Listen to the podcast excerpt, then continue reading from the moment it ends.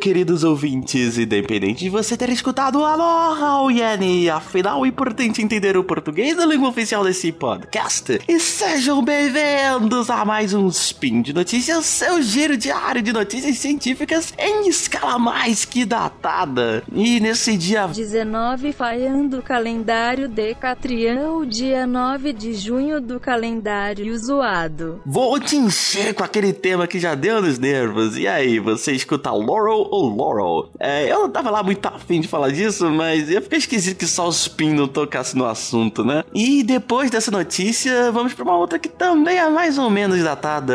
Afinal, o que, que os linguistas estão fazendo que ainda não começaram a descrever as alien-línguas? É, o papel da Louise Banks e a chegada tá tão longe assim do que fazem os linguistas da vida real? Aguarda um pouquinho aí que voltamos com essas notícias logo após a vinheta. Pode girar, editor. Speed Notícias. Uh-huh.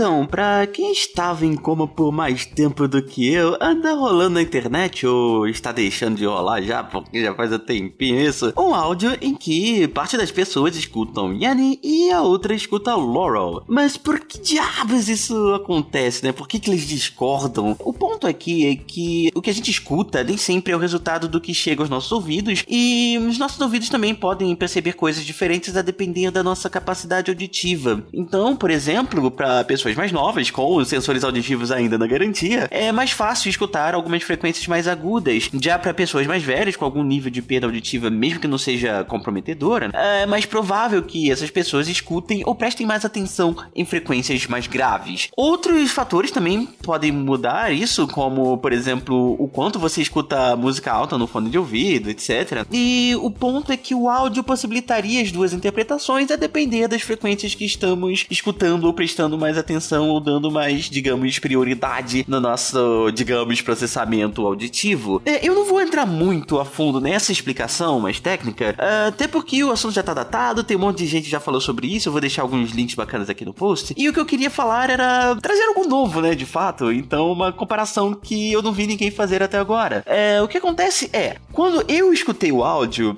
eu ouvi tanto Laurel quanto Yanni. É como se os dois sons estivessem sendo misturados ali no meio, com o Yanni começando, digamos, alguns milissegundos depois do Laurel. E essa foi a impressão também de outros colegas, ou seja, não foi coisa da minha cabeça. Eu não sei ainda se o áudio que nós ouvimos era o original. Na verdade, eu acho que não, mas vamos voltar nesse ponto daqui a pouco. Mas isso me deu uma outra impressão dessa ilusão auditiva, a de que ela era uma versão linguística de outras ilusões, como o Triton Paradox e o Shepard Illusion. Vamos começar com o Triton Paradox. Escutem esse som aqui. Então, o que vocês escutaram foi uma sequência com dois sons, certo? Mas a frequência do primeiro som, ela é maior ou menor do que a do segundo? Ou, assim, em outras palavras, o conjunto dos dois sons, ele tem tons ascendentes ou descendentes? Eu vou tocar mais alguns aqui, você dá uma pausa depois do terceiro e escreve aqui nos comentários o que você achou, beleza?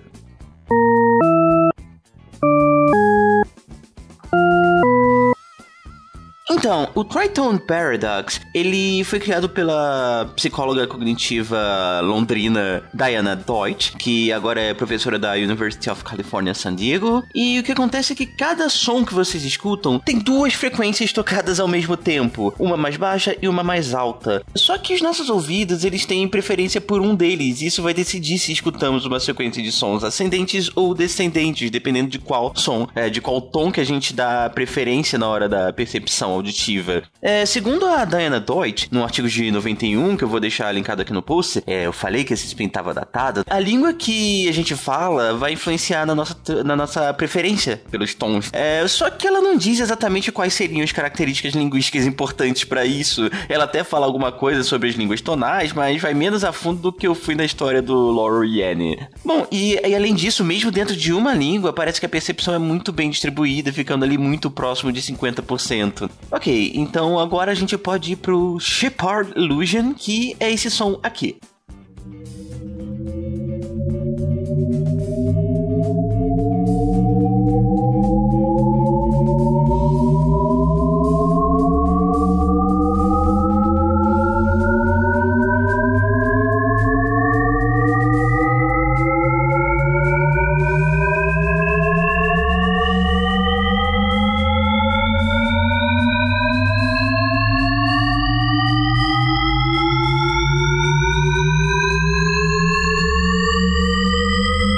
E aí, o que vocês escutam dessa vez, hein? Uh, muito provavelmente vocês vão dizer que escutaram um som com um tom infinitamente ascendente, né? Que vai subindo, subindo, subindo, mas parece que não chega a lugar nenhum, certo? O que acontece aqui é que som também foi criado e ele tem três tons, na verdade. Cada um desses tons está subindo num tempo diferente. Então, o que acontece é que ele sobe até um determinado limite, até que um reseta e volta pro início. Só que enquanto este está voltando lá pro início, ainda tem outros dois tons que estão subindo e mascaram a nossa percepção desse tom que desceu. Então, isso nos dá essa ideia de que o som está subindo infinitamente porque a gente não percebe os ciclos se reiniciando. Então, agora a gente volta para a história do Laurel e Annie. Eu tinha dito que minha impressão inicial era de que existiam os dois sons tocados ao mesmo tempo e que eu conseguia escutar os dois, que essa também foi a impressão de alguns colegas, mas que muitos outros, a maioria, devo dizer, escutava ou Laurel ou Yanny. Bom, depois eu fiquei sabendo que existia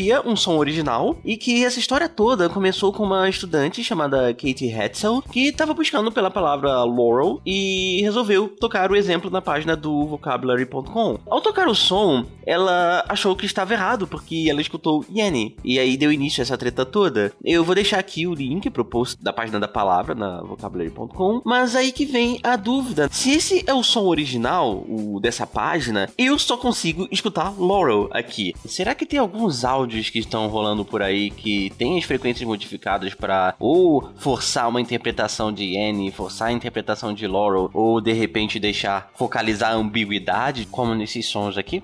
Laurel. Laurel. Annie. Annie. E aí, todos esses sons dizem a mesma coisa? E a segunda notícia do dia é uma conferência sobre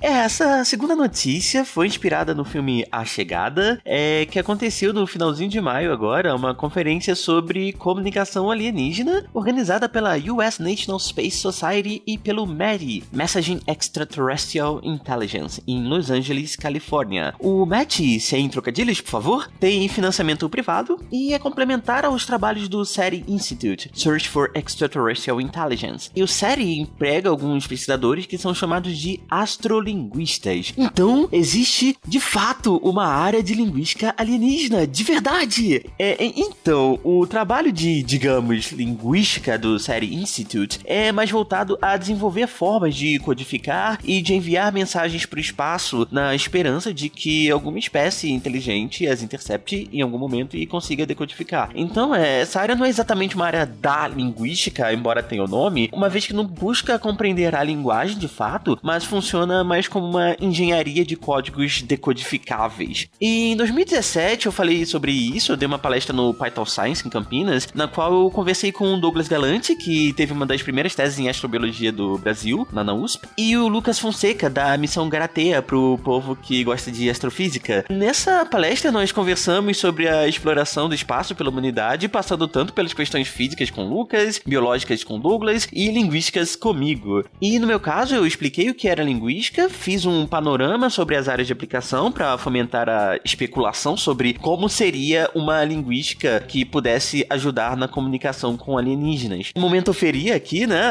Uh, foi um dos melhores momentos da minha vida, então se tiver a oportunidade, não perca as palestras do Python Science, agora em 2019, porque afinal esse cast é datado, né? Enfim. Bom, nessa palestra do Python Science, eu comentei que caso algum dia encontremos de fato alienígenas que tenham uma forma de comunicação, é, nós nós precisaríamos de uma nova linha de pesquisa na linguística, que eu batizei de astrobiolinguística, até para ficar bem diferente da astrolinguística do SETI Institute. E essa seria uma mistura de um linguista de campo, que é aquele que vai, de fato, a campo, como aqueles que pesquisam línguas não documentadas, como as línguas indígenas, e busca compreender as peças dessa, da língua desses povos. E isso se juntaria com o trabalho de um biolinguista, pois também precisaríamos ter noção da biologia dos órgãos que servem para a comunicação dessas espécies espécies, que é o que já fazemos, por exemplo, nos estudos com primatas e com outras espécies, como vocês podem ver no Spin 118 que tá aqui no post. E eis que nesse encontro do mês passado, né, embora não tenha sido o primeiro da área, foi o primeiro que realmente tivemos linguistas participando e discutindo como a linguística poderia ajudar caso o pessoal da astronomia e da astrobiologia encontrasse vida extraterrestre. Isso dá um contrafactual, hein? E relembra bastante tudo isso que eu falei no Part of Science do ano passado. E será que podemos falar de um algoritmo universal da linguagem que pode ser a mesma para outros seres, mas que ainda não encontramos, seja na Terra ou seja fora dela, independente dos órgãos usados para comunicação? O que, que precisaríamos saber sobre a fisiologia desses seres? Então tem muita discussão a respeito que deve ser muito legal, apesar de não passar de especulação por enquanto. Eu não tenho muita informação de fato sobre o que foi dito nesse evento, mas eu deixo aqui no post o link de uma entrevista da Nature com a linguista Cheryl Wells Jensen, que estava no evento, e lá tem o link também para a programação com o título de todas as comunicações que foram feitas no evento. Eu só posso dizer aqui que eu acho muito legal isso, que a linguística realmente está sendo inserida em meios que não tinha conversa antes, né? Afinal, a linguística, pelo menos para mim, é uma das ciências mais interdisciplinares que existem, porque ela pode se permear tanto as exatas como na linguística computacional e na lógica, quanto nas biológicas com a biolinguística, e apesar de ainda ser vista só como um estudo de gramática pela maioria da, das pessoas, e acaba esquecendo até mesmo o lado social da, como, por exemplo, na sociolinguística ou na linguística forense. Então, acho muito legal isso, que a gente esteja participando de eventos de outras áreas. Isso é sempre muito bacana. Então é isso, obrigado por escutar até aqui. E por hoje é só. Voltamos em breve com mais notícias linguísticas e os links para as notícias e materiais usados na elaboração dessa pauta estão aqui no post. E é sempre importante lembrar que esse podcast só é viável através da contribuição de vocês no Patreon e no Padrim e também no PicPay agora. E que vocês também nos ajudam imensamente se nos seguir no Twitter e no Facebook e compartilhando os nossos posts. Dúvidas, críticas, sugestões e eventuais xingamentos, não hesitem em entrar em contato nos e-mails contato@saicast.com.br ou no meu e-mail thiago com thmota com dois t's, arroba iel.unicamp.br. E como seria tchau em Heptapodiar? É, é, essa referência só funciona para quem leu o conto História da Sua Vida, do Ted Chiang, que deu origem ao filme A Chegada. Aliás, é muito melhor que o filme traz o trabalho de um linguista de uma forma mais real. Deixa eu jogar aqui no Translator que foi elaborado com a ajuda de linguistas computacionais, diga-se de passagem, foi. Hum, tá, agora deixa eu tocar, porque eu não sei pronunciar isso aqui. Vai lá! Ah,